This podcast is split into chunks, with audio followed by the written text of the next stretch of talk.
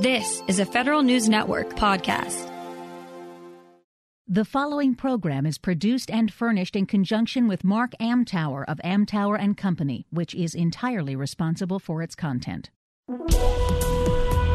This is Amtower Off Center on Federal News Network. Every week, author, speaker, consultant Mark Amtower gives you his take on what's going on in the world of federal marketing. Now, your host, Mark Amtower. Welcome to Amtower Off Center on the Federal News Network. I'm Mark Amtower. I'm here with a first time guest today, uh, Simon Turner of Ocean 5 Strategies. Uh, Simon, welcome to the show. Thanks for having me. Appreciate it. Um, tell people a little bit about Ocean 5 and a little bit of, we'll start with your background and then tell them why you, uh, you started Ocean 5 and, and what you guys do. Uh, sure. Yeah. So, personal background, you'll probably gather from the accent that I'm not from around here initially, but so I, I grew up in the UK. And uh, from a career perspective, I ran sales and marketing uh, for large multinationals, both in Europe before I relocated to the US in 2000. Um, and from there, I sort of ran the, the, the sales and marketing and customer service departments at a company called IMI. Um, I established Ocean 5 or its predecessor in 2010. And uh, the original plan was to, to have a management consulting firm, but that naturally morphed into Ocean 5 as it stands today, where uh, primarily, so we're now positioned as a, as a growth agency rather than a management consulting firm. So we're a growth agency. And what that means is that we are um, offering services that fall into three buckets. So, bucket one is digital marketing, um, so websites, SEO, those sorts of uh, activities. Uh, the second group is uh, marketing services, so more traditional marketing, a lot of um, content development, a lot of uh, graphic design. And the third one is a throwback to the management consulting days where we focus heavily on strategy. So we're building up marketing plans, we're building out messaging strategies for the companies that we work for. And the, the whole spin of, of the government, so the part about being a growth agency rather than just positioning ourselves as a marketing agency, is that everything we do is built around a strategy.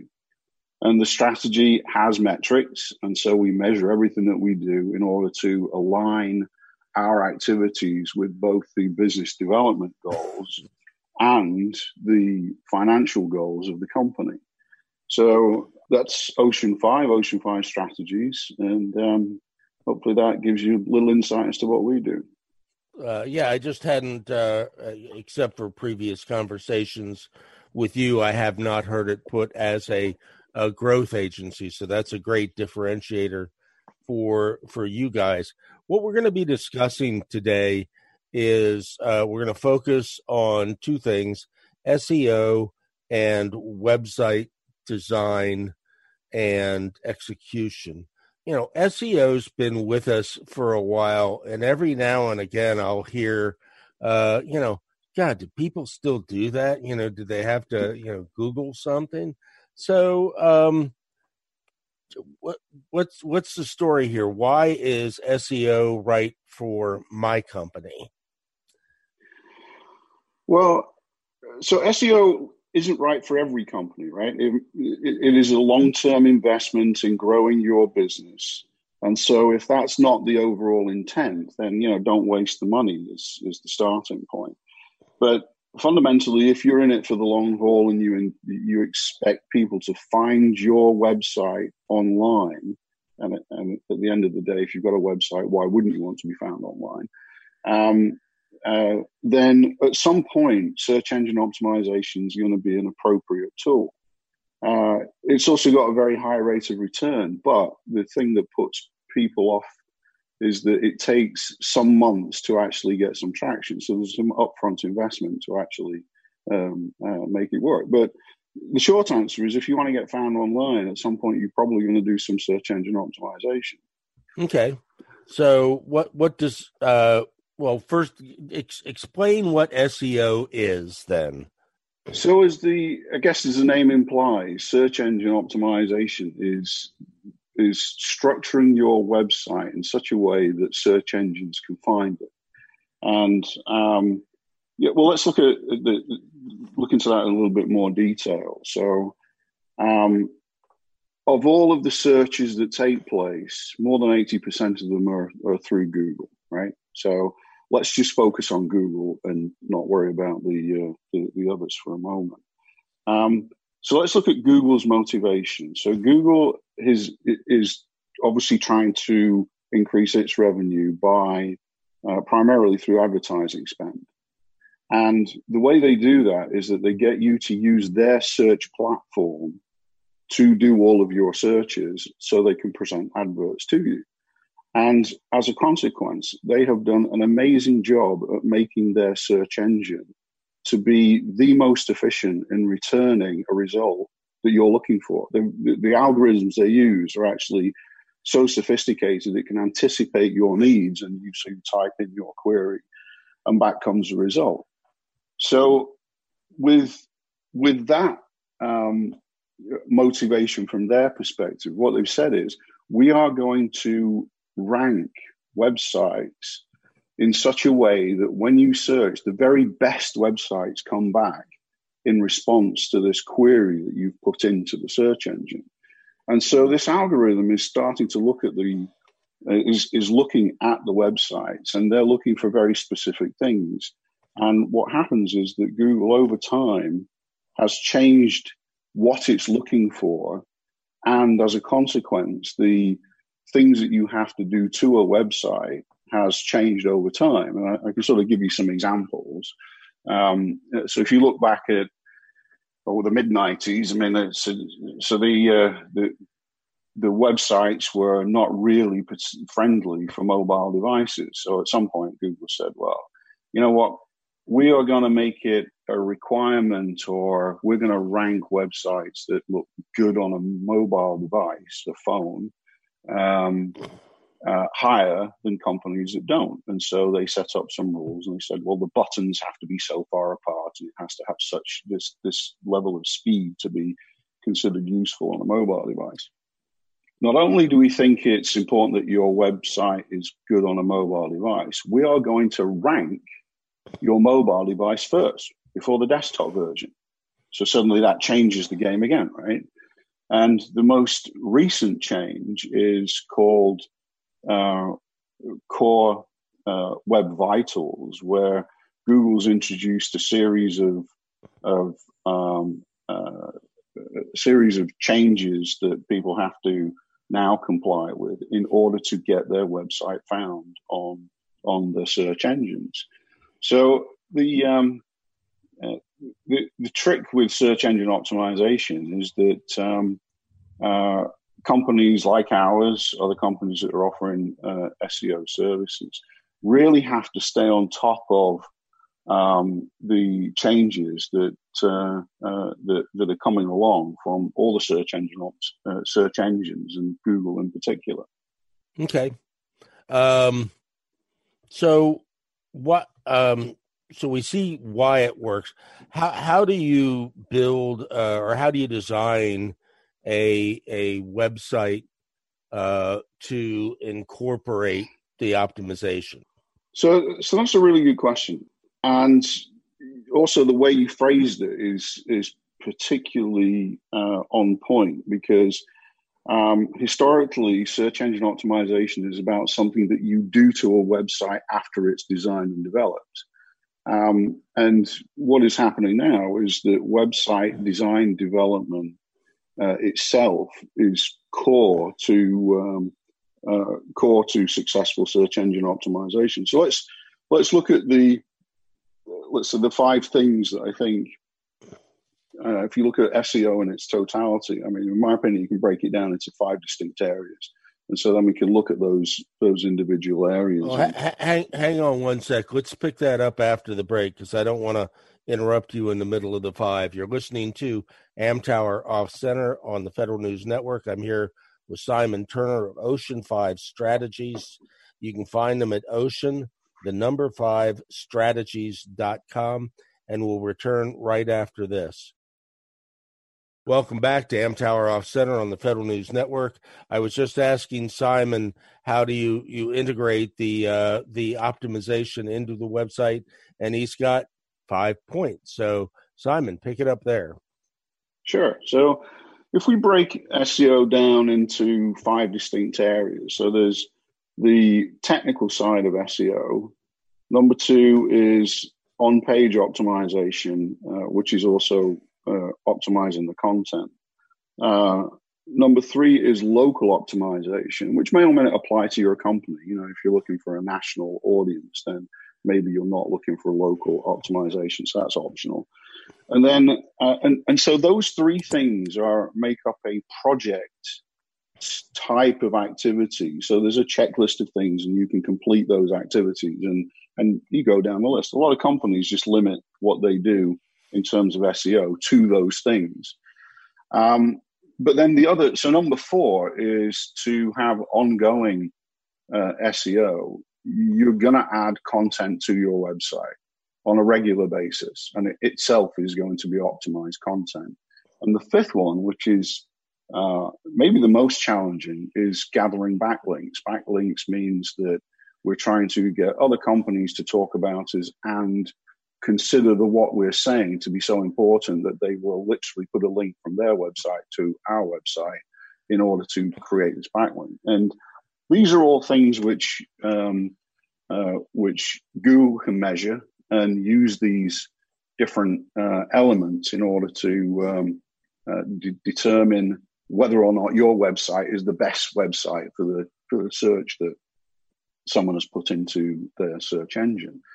Um, to put it into context, there's over 200 different criteria that is looked at within a search engine uh, optimization program. All I've done is group them into five buckets so that we can talk about them in a in a logical fashion.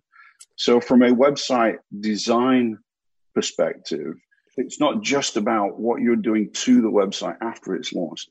During the website design process, you're going to have to make sure that there are certain things which are compliant. So, for example, when the website is developed, it also it has to be um, usable on a desktop, and it has to be usable on mobile devices. And if you think about the number of uh, mobile devices that are out there, all the different phones, all the different tablets, and all the different aspect ratios, then uh, resolving that issue is fairly significant in itself.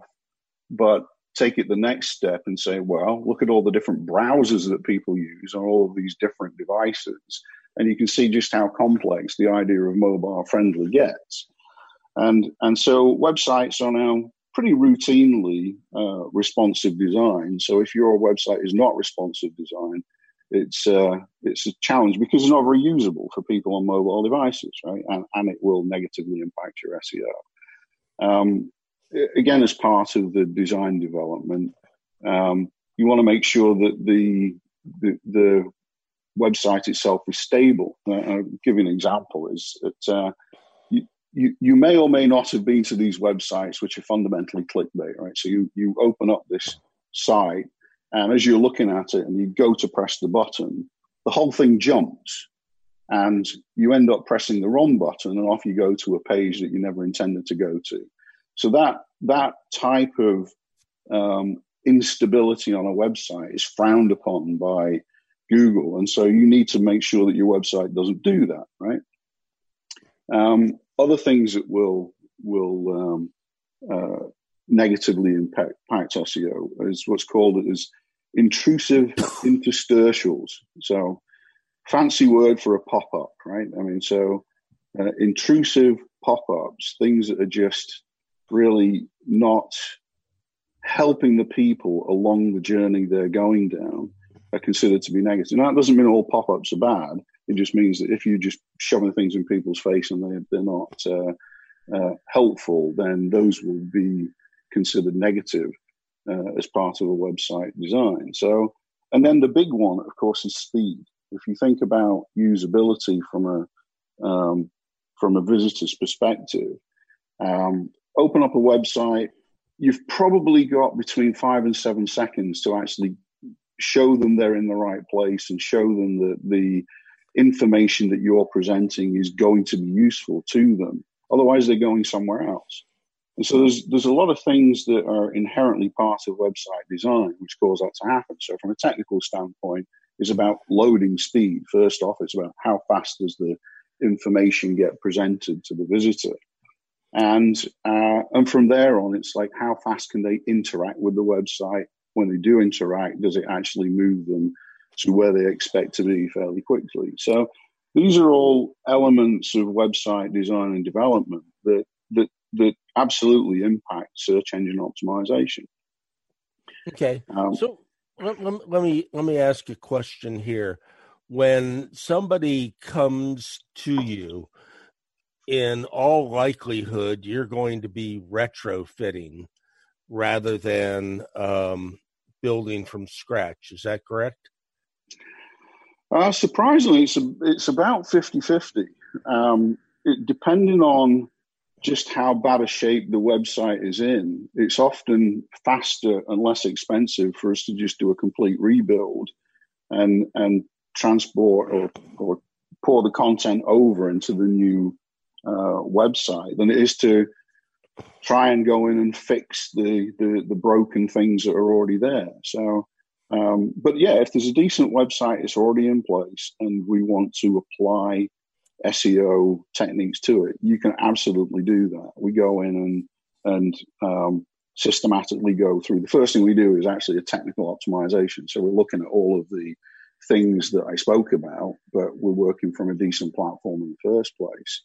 Um, so yeah, 50-50 is the uh, is the answer to that question more or less. Okay, I I, I was curious because you know uh, I I've had a website forever. I'm I'm uh, you know I was buried in a Yahoo store on my first website, but we're going back to you know the early mid '90s, so I didn't have a a webmaster. Uh, when I finally got one, you know, the uh, Federal Direct .net has been out there now for 20 plus years. Um, I don't even remember when, um, but uh, it it it seems to me that that you know, and I'm a, I'm a one man band, but for larger firms, the website is still kind of the core, right? Yeah, I, I mean, for any company, I should say. Yeah, for for any company, that's true. Uh, I mean, when I think specifically about government contractors, it, it's an interesting conversation actually because we um, we find that there are, people fall broadly into two camps. There are, there are those that say, well, you know, the government never buys anything off my website, so it's not really that important. You know, we have business development people for that, and and um, and, and you know, intuitively, you have to say, well, I think that's not right you know that that that can't be the case if you look at everything that's going on in terms of digital transformation and moving online, then websites are going to play a larger part.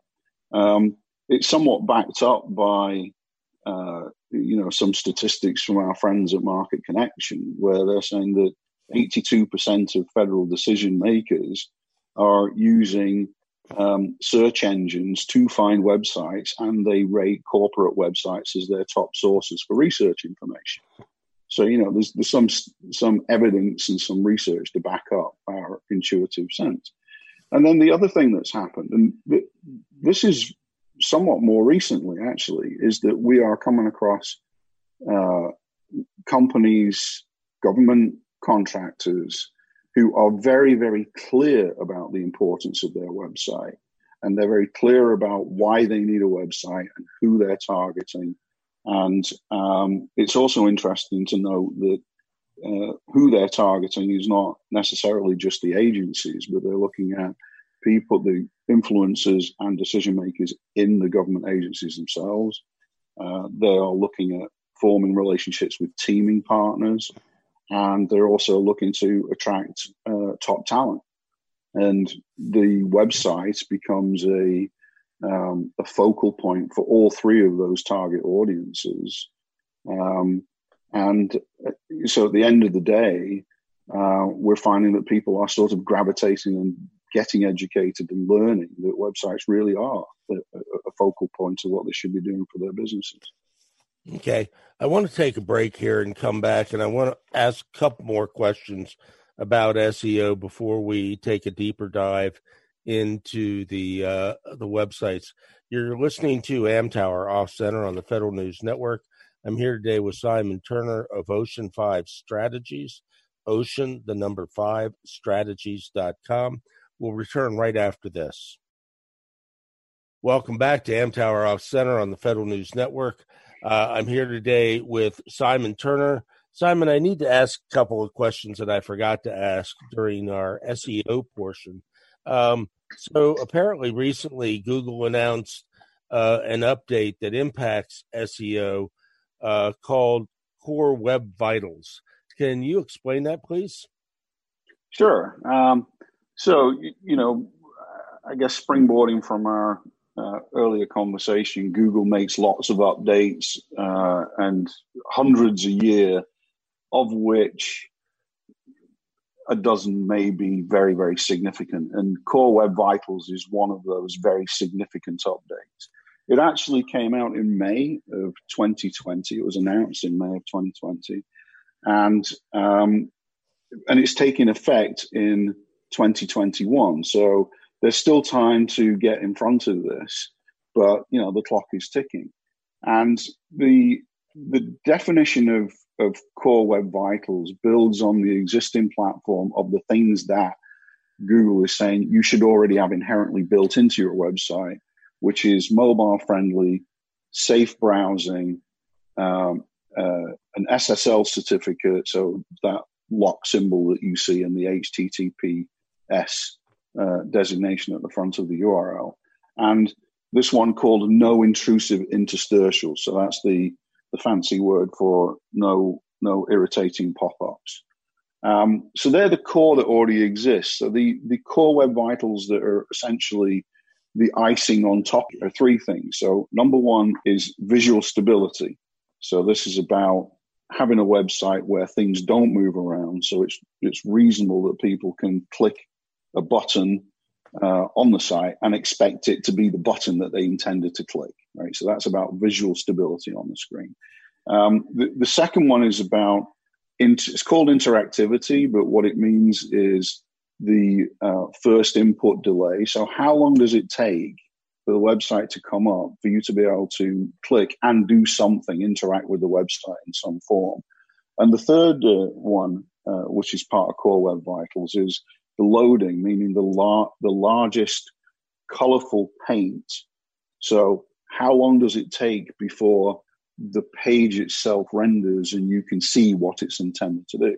And if you think about all of those three things, they're all speed related, right? It's all about how fast can we get stuff in front of the visitor and how you go about making that happen is is about optimizing the design and the efficiency of the code in the back end. So what it's fundamentally done is changed about things you do to your website after you've built it and, and included um, inherently the efficiency of how a website is designed and built to influence search engine optimization. So it's a fairly major shift and, and uh, companies that haven't sort of caught on to this yet really should be looking at their websites and looking at the speed and how user friendly it is ultimately um, as to whether or not they're likely to be found. Does it matter if it's a product based company or a services based company? That doesn't matter one bit. Um, the way that um, uh, search engines work is you type in a series of words. Um, those are generically called keywords. If those keywords match, um, uh, then you are more likely to be found. Um, and and for the for the people that understand SEO, I'm just going to qualify here. It's it's not that you have to have exact match keywords because Google's smart enough to know that a word a word that's that is intended to be similar, they can figure out the difference and, and correlate them together. So um, uh, running shoes and shoes for running would be considered to be the same, right? So, right. so they, they're smart enough to figure that sort of stuff out. Um, uh, so hopefully that that sort of answers the question. Okay. Well, that that would lead to this, and and this is interesting because when I mention the importance of SEO to clients, you know, with the caveat that I don't do it, um, you know, they they go, well, you know, we we've embedded, you know, keywords and phrases throughout our website. So is that in effect uh, self SEOing your site? Um, does does that help hinder or uh, is it neutral? That, that's one of those classic "it depends" answers, right? Uh, so to do, I'm never going to tell people they can't do SEO themselves, right? I mean, you, you can build. If somebody said, "Can you build a house yourself?" and the answer is clearly yes, if you've got the right skills and tools and and you understand the legislation around it and the consequences for getting it wrong. Uh, it's no different with SEO. Um, but if people are thinking of doing it themselves, then they they should probably think about the five things which they um, they need to know in order to do it efficiently. So the number one is, do you know what to do? Uh, number two is, do you know how to do it? Do you know how to go into a website and do whatever it is that you need to do? Number three is, do you have the time to do it? Number four is, are you willing to invest the money and learn how to use the tools that you need to be able to understand how your website is performing in terms of its search engine optimization. And, and the fifth one, which you alluded to, Mark, is do you understand the penalties for getting it wrong? And the, the penalties can range from um, doing stuff that you don't realize is going to negatively impact your SEO, um, all the way up to doing things which are inherently against the philosophy that Google is um, espousing. And that in turn, if you use black hat techniques, there are white hat and black hat techniques, but if you're using these banned techniques, they will literally take you off of the search engine platform. And yes, you can appeal, but chances of getting put back on are probably fairly limited.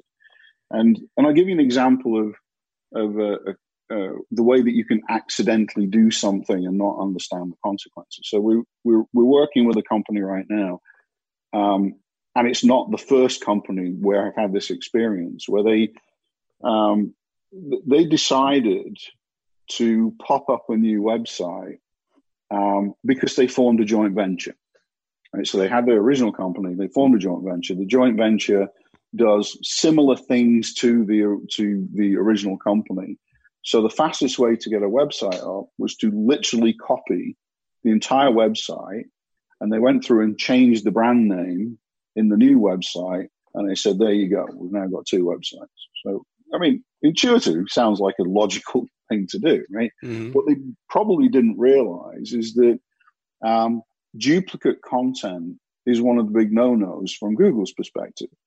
And so it, immediately what happens is that they index these websites and they go, oh, we don't know who the authoritative domain is. So we're going to downgrade both of them. And um, and, and the, the guy that we are chatting to, he said, "Oh yeah, our domain authority, which is a, a number from one to hundred, which is a is a way of ranking where you are in terms of uh, importance in Google's eyes." He said, "Yeah, our, our, domain authority dropped to two, so that's two out of a hundred. And um, as you can imagine, not very helpful from a from a search engine optimization perspective." Uh, Uh, so yeah, there's there's five five things that they need to, to to think about if they're planning to do it themselves. But sure, it, it can be done. Clearly, I mean, people are doing it, right? Okay, that wraps up the SEO portion, but it's going to come back in in in our final segment. So I'm going to wrap this one up right now. You're listening to Amtower Off Center on the Federal News Network. Uh, Simon and I will return right after this. Welcome back to Amtower Off Center on the Federal News Network. I'm here again with uh, Simon Turner of Ocean Five Strategies, and between takes, we were we were discussing a couple of things that I found quite interesting. So we, we've touched on the importance of websites to to government. Uh, um, so quickly, what what makes a government contractor website different from other company websites? Uh, yeah, so there there are a number of uh, differences, um, and when I think about government contractors, the first thing you have to think about is is both the content and the messaging, and the target audience that they are um, they are looking at. So, for example, the contracting officers when they're doing research are looking for specific things. You know, they may be looking for um, a profile of the leadership of the company. They're looking to see that you've got the credibility to do the work that they're expected to do. That maybe they're looking for the contract vehicles that you are uh, already involved with, and all of these are things that they will go and find on your website. And and we've come across, um, you know, quite well established uh, government contractors who simply don't include that detail and make it easy for these people, for these influencers and decision makers in the government to find that information online. So content is is a, a differentiator because there are some very specific things that need to be there, and we have a list of them. If anybody wants to know, just give us a call and we'll we'll tell you what the list is. The second thing is messaging, and messaging is different to content, right? It's the core values of the company. It's the core things that we do. It's why we're different. It's why you would hire us for any um, uh, specific project that you're working on. But we're, we're, finding that government contractors are often not very good at messaging or they haven't thought it all the way through. But we are finding people are, are tuned into it now because we're being asked to help people with it. And so, for example, if you are a, um, a company that does IT services, you do artificial intelligence, you do um, uh, you implement Azure or you do DevSecOps or any of these sorts of, of tools which are cloud-based solutions, and you say we provide the best solutions. I don't know. That's kind of not much of a differentiated message, right? Right. It, it's and, kind uh, of kind of a common uh, common error. Yeah, and and so you kind of have to break through that. So messaging is is critical if you want to be able to align yourself with with the agencies. The, and then the, the third thing that I mentioned is, you know, the audience that you are uh, looking at is maybe it's the agency, maybe it's a teaming partner, maybe it's a new employee that you're trying to attract. So those tend to be a little bit different from, let's say, the, the private sector websites. And the last thing is uh, is the objective of the website. Right. So if you think about a website in the context of a sales and marketing pipeline, most private sector companies measure success by a, a sale. Literally, we sold something, we got money for it. So it's a very simple measurement of success. Whereas government contractors may not have that objective, right? They may be trying to get a win for a specific schedule. That could count as a success. They may be looking to win a specific contract, or even when they won the contract, for specific work within that within that contract. And so um, a win isn't necessarily measured the same way the private sector would. It's not, hey, we got sales or you know we got extra leads. It could be that they have a specific objective and they can modify the website, they can build the website, and they can shape the website in order to have those specific objectives in mind. So I think there's a difference in mentality, particularly when you compare private sector to uh, to the government contractors' objectives. Okay, well, I, have heard you uh, say uh, content several times, and that leads us to uh, you know uh, a cent- central source, and that would be HubSpot. Uh, you guys are a proponent of HubSpot. Um, I, am familiar with their work. Uh, you know, uh, like a million other people, not quite. Uh, several years back, I read Inbound Marketing, where uh, Brian Halligan and Dharmesh Shah outlined uh, what what the big deal is with inbound marketing. So content and and our friends at Market Connections are getting ready to release their uh, fourth uh, content marketing study. They do one every other year. Um, content is extremely important in this market, but what does it have to do with the website? So, but in a nutshell, um, you, you, you, mentioned HubSpot and the concept of inbound marketing. Essentially, that was a recognition uh, that the way people were searching for information uh, was changing, largely because of the use of the internet and the way people were developing websites. It is I think, widely accepted at this point that pretty much everybody you talk to has already researched your products, your uh, company, um, compared your products or services with other companies in, in the same area. And so you're dealing with a much more sophisticated audience at the point where they um, engage with you in a sales or business development sense. And, and for a long time, I don't think the the government contracting community really sort of embraced that concept. They relied very heavily on the, the personal connections um, through the business development teams. But you know what happens in the private sector often flows into the government contracting world over time, and and and so here we are. I think inbound is absolutely um, part of the way that um, uh, government agencies are going about doing research. And guess what? COVID accelerated that dramatically, right? So people aren't going to in person events, they're not taking in person meetings. Many, many more things which are done online, and hence digital transformation is here for government contractors.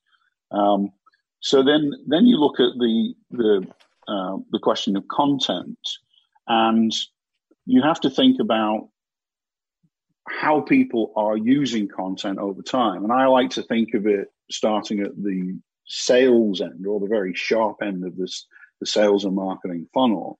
And you are going to provide a proposal or you're going to complete an RFP or you're going to do something. And that itself is content, right? And, and prior to that, people are going to have done some research and they've engaged and they've looked specifically at your products and your services and made comparisons. So there's a series of content around that phase, let's call it the middle of the funnel, where people are asking specific questions, but they're very they're very specific. And then prior to that, at the top of the funnel, you've got a lot of um, questions that people are trying to figure out what is the solution to my particular problem? And so they might do all sorts of research. And if you can figure out the most common questions people are asking in order to move through that pipeline to the point where you're in the sales process, because that's the objective for marketing mostly is to actually take someone that isn't fully aware of what you do and put them in a point in the process, which is engaging with sales or business development. And so, um, the content that you create has to be relevant to the stage in the buyer's journey that your personas or your buyers are going to go through. So mapping that journey out and figuring out what content is appropriate is, is pretty key. The other piece about content, and a, lot of companies, you know, they spend a lot of money on random content and it's very expensive and it's not very effective. And so a content strategy is it part of the website? Sure, because that's where it gets placed, right? So yes, it's part of an extended website uh, strategy, but essentially, um, if if you produce a whole bunch of random content, then it's going to be expensive because you're going to hire somebody to write it, or you're going to write it yourself, and and then you're going to try and post it. But in our opinion, we look at it that content, every piece of content you produce should have a purpose. Every piece, right? So if it's um, intended to be middle of the funnel, answer specific questions that the people are asking. And if it's at the top end of the funnel, answer specific questions that they need at that particular phase of the buyer's journey and link it in such a way that it moves them down the pipeline. And to do that efficiently is a, requires a content strategy because, you know, content not only is it just, hey, we're going to write some articles, white papers, blogs, whatever, but now think about the complexities of, oh, we're going to turn that into a webinar, a podcast, a radio show. It's essentially the, the message and the content is fundamentally the same core information. It's now being put out in different formats. And if you think about the time, effort, skill, and cost of doing all of those things, you can see fairly quickly that you would want to have a clear plan in order to get the best bang for your buck as you go through that process. Now, the reason it affects the website is because all of this stuff should be accessible through your website in some format. And everything else that you do would drive people back to your website because that's a platform that you control. And so there is a very integral relationship between website design development and its ongoing usefulness for meeting the objectives of the of the owner of the website. There you go. I have several more questions, but we're out of time. The reason Simon's uh, joined me today is I saw him do a presentation at one of our ideation meetings for Government Marketing University, and and it intrigued me uh, so. I mean, I've known a little bit about SEO for a while. Any marketer knows a little bit about SEO, so I wanted to bring him in for that. But Simon's company, Ocean Five Strategies, also has a unique way of developing websites around that concept of growth driven design. So if your website isn't paying dividends, let me suggest you give them a call. Um, Simon, thanks so much for coming in, man. I greatly appreciate it. Yeah, thanks for having me, man.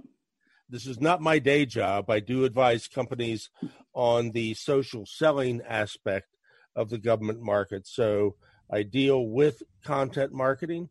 I don't develop content, but I show you where and how that it should be deployed.